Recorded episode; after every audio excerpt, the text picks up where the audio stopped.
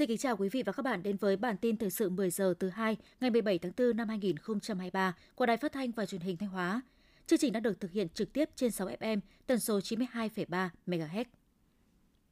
Trong bối cảnh hoạt động sản xuất kinh doanh phải đối diện với muôn vàn khó khăn thách thức, các doanh nghiệp sản xuất hàng hóa trên địa bàn tỉnh Thanh Hóa đều đang nỗ lực duy trì và thúc đẩy sản xuất gắn với tiêu thụ sản phẩm, khai thác tốt thị trường nội địa. Đại diện Hiệp hội Doanh nghiệp Thanh Hóa cho rằng, khi tình hình xuất khẩu còn mờ nhạt và tín hiệu hồi phục, thị trường nội tỉnh nói riêng, thị trường trong nước nói chung được đánh giá có độ ổn định và đặc biệt có sức chống chịu tốt so với thị trường xuất khẩu. Với dân số đông, quy mô thị trường nội địa không hề nhỏ. Vì thế, về lâu dài, các doanh nghiệp tận dụng và mở rộng được thị trường nội địa sẽ tạo được một sân nhà vững chắc giúp doanh nghiệp phát triển.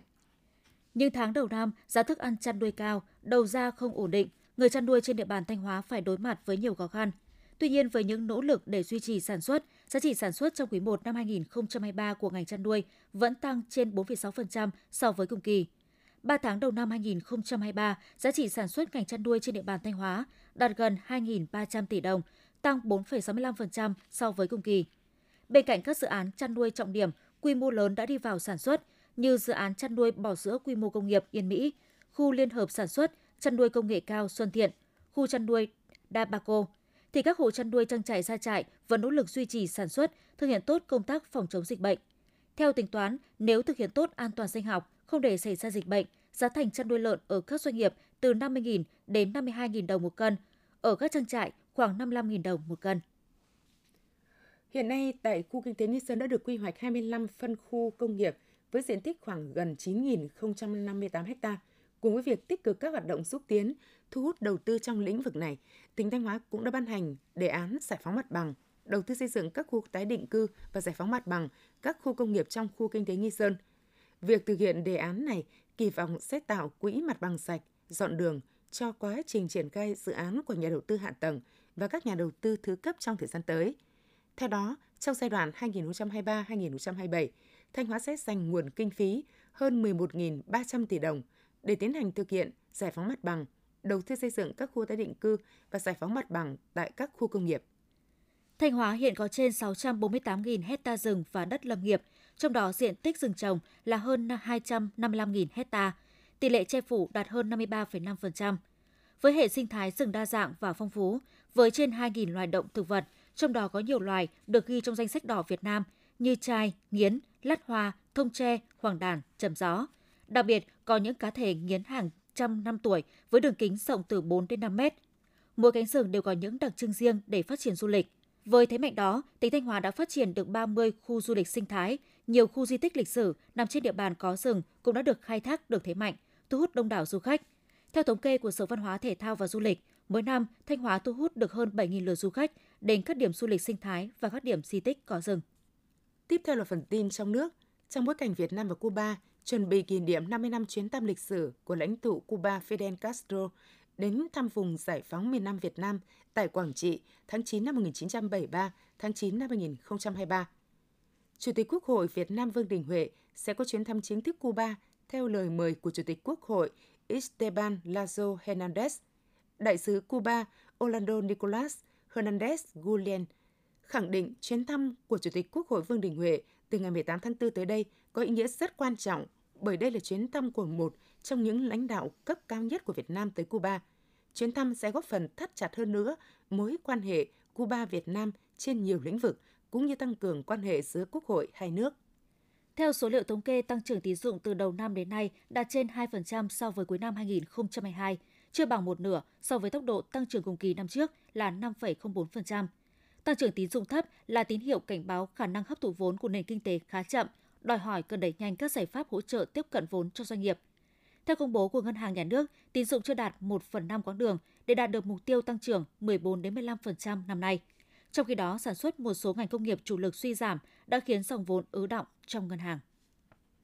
Theo Hiệp hội Thị trường Trái phiếu Việt Nam, tháng 3 ghi nhận đã có 11 đợt phát hành trái phiếu doanh nghiệp với tổng trị giá hơn 26 tỷ đồng. Trong đó, lượng trái phiếu phát hành thành công của 7 doanh nghiệp bất động sản hơn 23.700 tỷ đồng.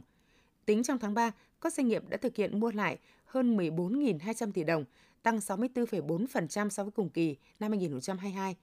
Trong 9 tháng cuối năm 2023, ước tính sẽ có khoảng gần 239.000 tỷ đồng trái phiếu đáo hạn.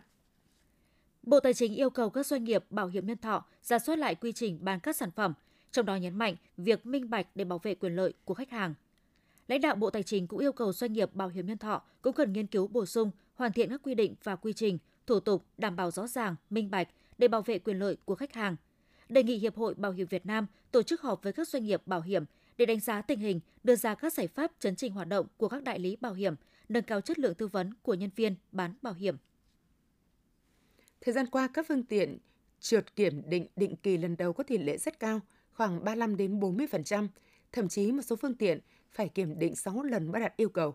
Để giảm thời gian chi phí cho người dân, Cục Đăng kiểm đề nghị Hiệp hội Vận tải ô tô Việt Nam thông tin tới các thành viên hiệp hội, doanh nghiệp vận tải và người dân nâng cao ý thức bảo dưỡng, sửa chữa xe để duy trì tình trạng an toàn kỹ thuật của phương tiện, chủ động kiểm tra, khắc phục trước khi đi kiểm định. Đồng thời khuyến cáo chủ phương tiện chỉ nên đưa xe sắp đến hạn, đã đến hạn hoặc quá hạn đăng kiểm để tránh tình trạng nhiều chủ phương tiện lo lắng đưa xe kiểm định sớm trong khi hạn kiểm định vẫn còn nhiều ngày. Cục đăng kiểm Việt Nam cho biết, thời gian vừa qua thông qua phản ánh của người dân và phương tiện thông tin đại chúng, Cục đăng kiểm Việt Nam nhận thấy có một số đơn vị đăng kiểm xe cơ giới tự ý đưa ra các yêu cầu không đúng quy định. Cục đăng kiểm Việt Nam nghiêm cấm các đơn vị đăng kiểm, các đăng kiểm viên và nhân viên đăng kiểm không được tùy tiện tự ý đưa ra các yêu cầu và ban hành các quy định trái pháp luật, lợi dụng lúc khó khăn, ùn tắc để tiêu cực, sách nhiễu, trục lợi. Nếu để xảy ra sai phạm sẽ bị xử lý nghiêm theo quy định của pháp luật.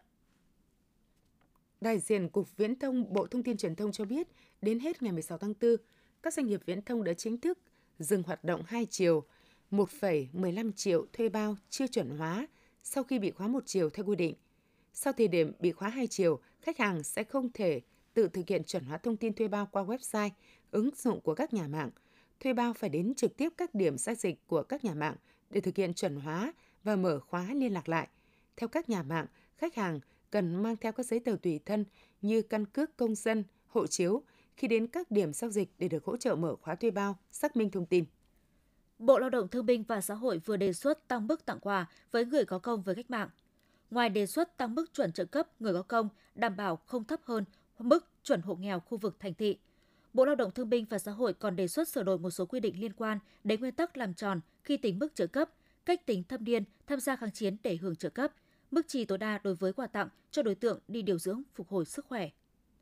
Viện Vệ sinh Dịch tễ Trung ương Bộ Y tế vừa có công văn số 603 gửi Sở Y tế, Trung tâm Kiểm soát Bệnh tật các tỉnh, thành phố về việc tăng cường, triển khai tiêm chủng và nhu cầu bổ sung vaccine COVID-19 AstraZeneca trong tháng 4 đến tháng 6 năm 2023. Sở Y tế các tỉnh, thành phố chỉ đạo các đơn vị liên quan tiến hành giả soát đối tượng tiêm chủng vaccine phòng COVID-19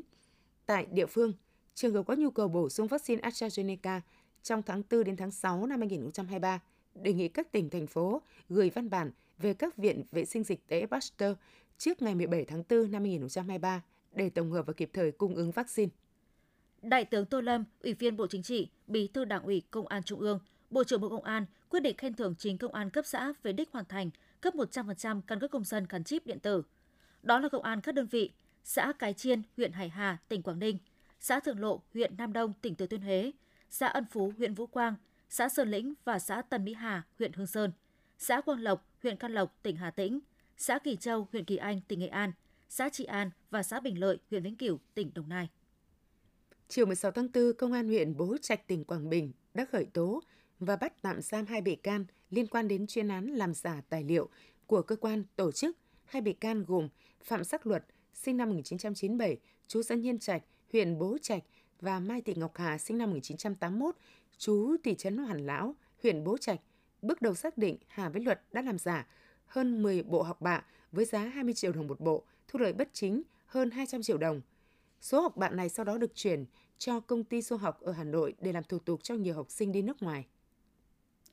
Chiều ngày 16 tháng 4, Thiếu tá Trần Văn Khởi, đồn trưởng đồn biên phòng Cái Đôi Vàm thuộc Bộ Chỉ huy Bộ đội Biên phòng Cà Mau cho biết, đơn vị vừa tổ chức cấp cứu kịp thời hai thuyền viên bị nạn trên biển và trục vớt thành công một tàu đánh cá bị sóng đánh chìm trên vùng biển Cà Mau. Bộ đội Biên phòng Cà Mau thông tin, ông Giang Thanh Quyết là chủ tàu kiêm thuyền trưởng phương tiện CM 2400TS, tàu hoạt động nghề lưới dê, Hiện sức khỏe của ông Quyết và thuyền viên gặp nạn đã hồi phục và được các chiến sĩ đồn biên phòng Cái Đôi Vàm bàn giao lại cho gia đình tiếp tục theo dõi, chăm sóc. Quý vị và các bạn vừa theo dõi bản tin thời sự của Đài Phát thanh và Truyền hình Thanh Hóa. Xin kính chào và hẹn gặp lại trong các chương trình sau.